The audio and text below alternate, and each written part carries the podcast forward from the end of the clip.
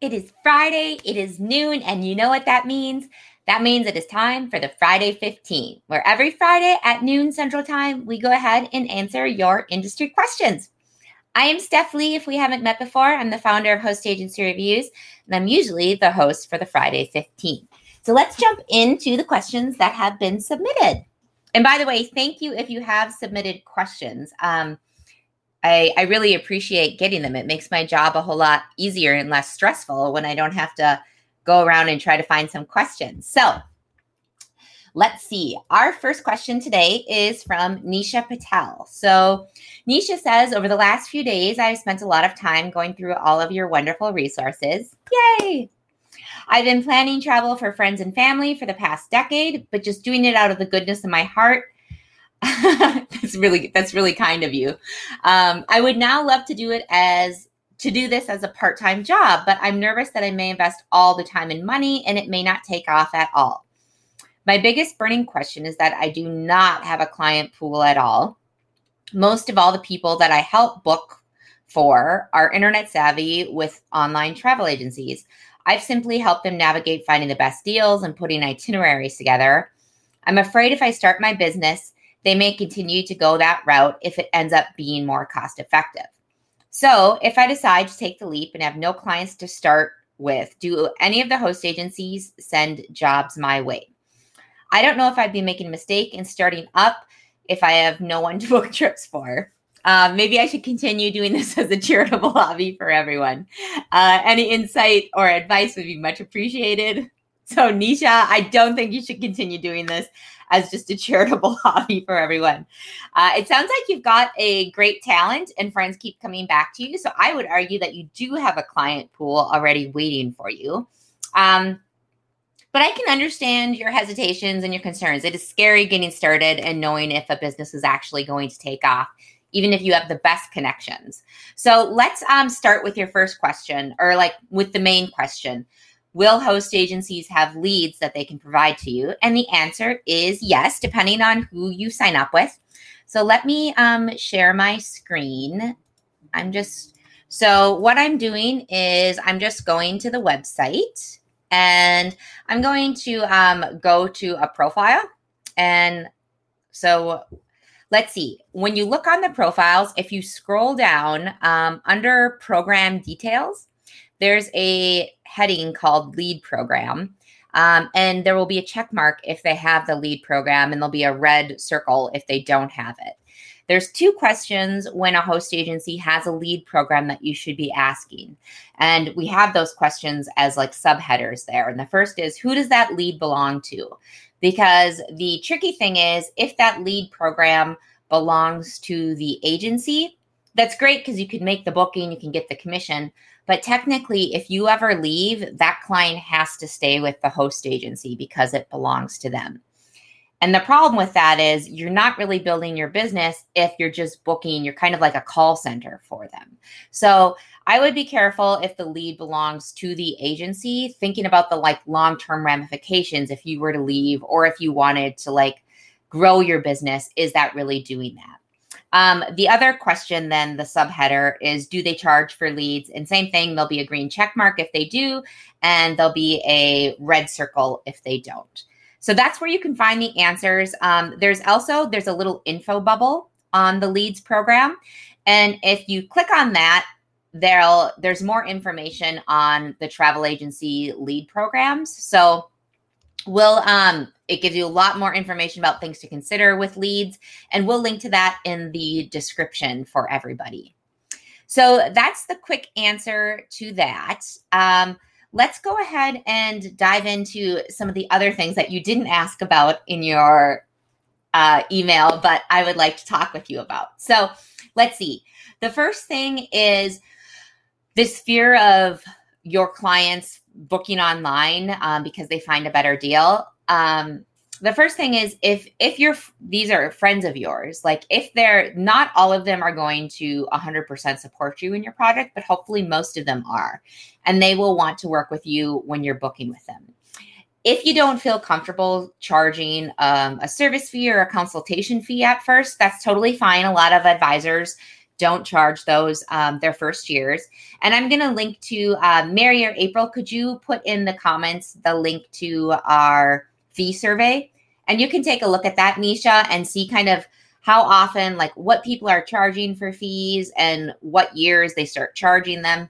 And you'll see that, you know, early on, people often don't start charging fees. It's not until later. So, having said that, um, if you're not charging fees and you're offering this service to your friends and family, which it sounds like you have been doing and they've been taking you up on it. Um, so I don't know why they wouldn't want um, to book with you in the future. And there's actually some things that travel advisors can do that that are not super well known that they can't get with the OTAs. So there's two articles I'm going to post in our comments and on our descriptions. And the first one is like three real life ways travel agents um, can save you money that OTAs or online travel agencies can't. And the second is, um, let's see what it's called three ways travel agents, no, no, travel using a travel agent versus booking online. So let me start with the like three ways travel agents save you money that the OTAs can't, because this is selling points for you beyond the fact that you are offering like to do all the work for them for no cost. It's not going to cost them any extra. They're going to spend hours and hours researching.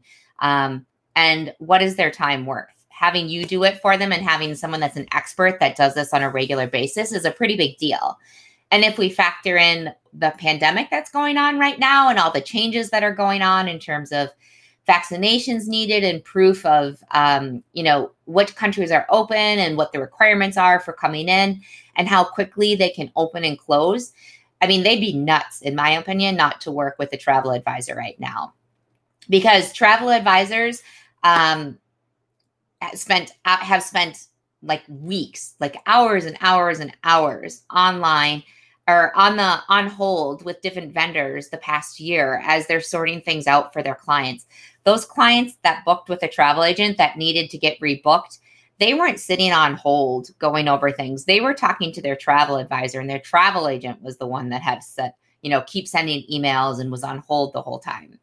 Compare that to like my friend Annie who lives next door and Annie booked her airline ticket just online and she spent like every night after work from like five o'clock to nine o'clock every night for two weeks trying to get her ticket rebooked to Wyoming after like the pandemic started. So, those are some things for you to think about, Nisha. But in terms of the three ways, three things that like travel agents can provide to clients that the OTAs cannot and kind of give you a leg up. The first thing is when you become a travel agent, you start to know really quickly that travel advisors can put make it so you can pay in installments. Now there's there's lots of programs out there now that where people can pay in installments, but there's usually fees associated with it. There's some kind of an interest um, that gets added on. With travel advisors, what happens if the person is booking far enough out? So if they're booking a month before they travel, they're going to have to put pay in full. But if they're booking eight months out for their vacation, they can just put down a, po- a deposit and that holds their spot. And then they put down the final payment. It's usually a couple months before departure, depending on who the um, the supplier is um, and some other details. But that's something super cool because people don't have to put down the thousands of dollars right away. The other thing is not only can you pay in installments with the travel advisors, but a travel advisor can put space and pricing on hold. And that is incredibly important for people, especially if you're booking with groups and you're trying to coordinate among friends and family. And you need to be like, let me see if that works for so and so. We've all seen online, if you book online, they'll be like, there's one seat left. Or, you know, you go back to try to book it and it, the seat is gone or the, you know, the room is gone.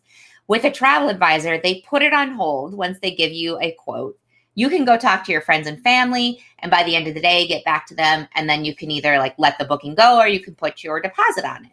So that's something really cool that travel advisors do. And the last one is for airline tickets alone. If you're just booking a solo airline ticket and the, the agent has access to a gds they can put that airline ticket on hold.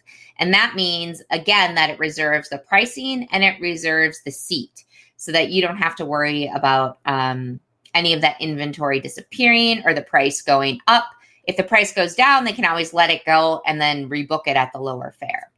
So check out the article on Three Ways Travel Agents Save You Money. We also have a really in-depth article on the advantages of using a travel agent versus booking online. And I would really encourage you to read that, Nisha, to understand the value that you're bringing to the table. And so that you can sell that value or tell that value to your friends and family. So I think I think you're ready to go, Nisha. You've got everything. You've got your client base, even though you don't think you do. Um, you just need to become a little bit more confident in the value that you're bringing to the table, and hopefully these articles will help you do that. So thank you for writing in. Um, next up, we have Ayana Phillips. And Ayana says, Hi there. I've been reading your posts and have found them very informative. Yay. I was wondering if anyone ever signed up with more than one host company. I asked because I'm having a difficult time narrowing down my choice. Great question, Ayana. I would say, first thing, no host agency can ever tell you that you have to work exclusively with them and only them. Because by default, as an independent contractor, you're free to do what you want. And any host agency that tells you that, I would walk away from. And the reason is, is because, like, if they're telling you absolutely have to, if they're suggesting that it would be better for you to stay with one host agency, that's a different thing. But the reason I would say to walk away from them is there's independent contractor laws. And if a host agency is breaking them, what that means is that opens them up to like the liability of being audited by um they could be audited by the IRS, they could be audited um I'm forgetting right now, but there's another there's another company, another company. There's another government um another government entity that also audits on um workers issues. And so anyhow, if they end up getting audited and it's found that you are being treated as an employee because they're telling you what to do, they could be charged tons of back taxes and fines. Um, and it can really, really put the agency in a dire financial situation. So you always want to make sure that whoever you're with is treating you like an independent contractor. I'll um, put a link to our independent contractor Miss misclassification article.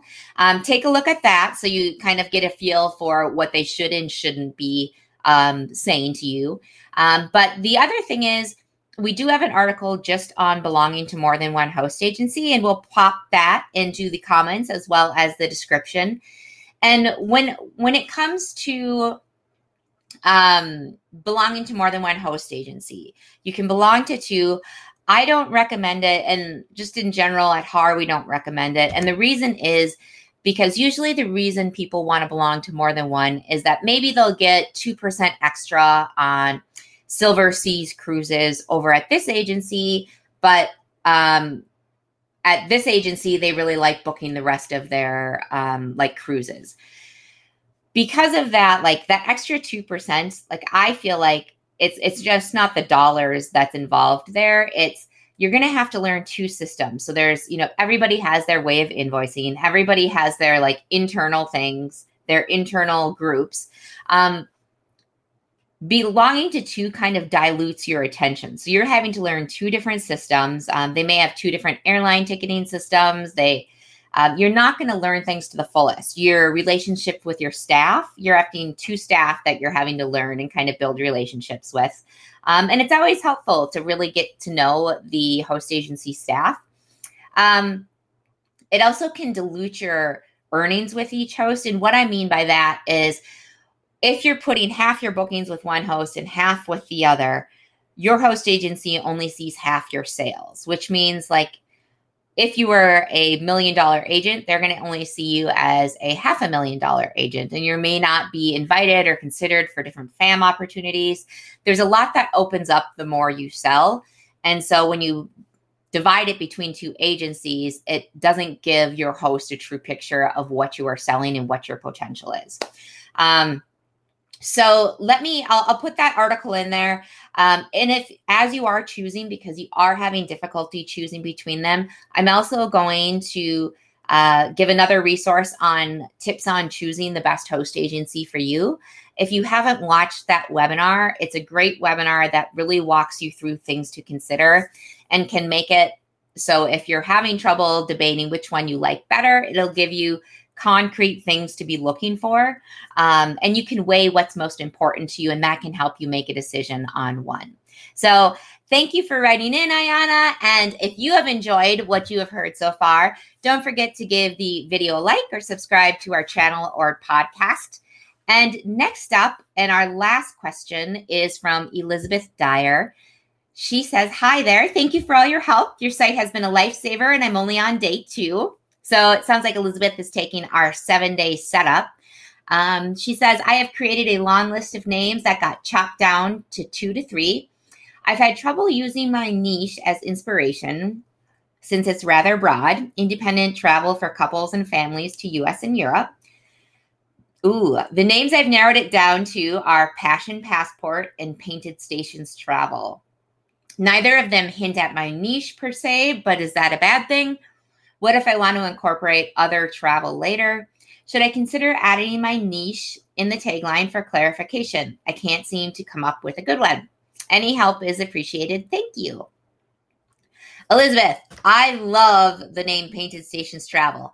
I it's it's just really it brings a vision to my mind like as a super fun adventurous travel full of like experiences. Um so love the name. Congrats on that. Um, and I don't think it's bad that your niche isn't in it. There's, you know, if someone tells you your niche needs to be in it or your niche doesn't need to be in it, I think there's room for both ways because there's pros and cons of each.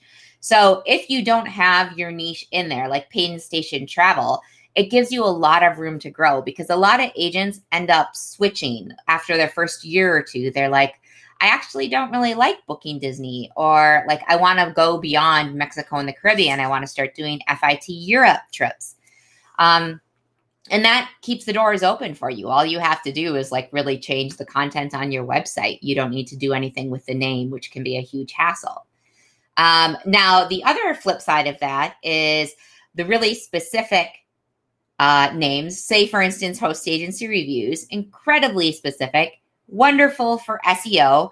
Um, really helped us when we first started the site, telling people what we did, helping us with our SEO. The problem is now we do so much beyond just host agency reviews. There's so many resources on the site, but people are still like, oh, you just do reviews of host agencies.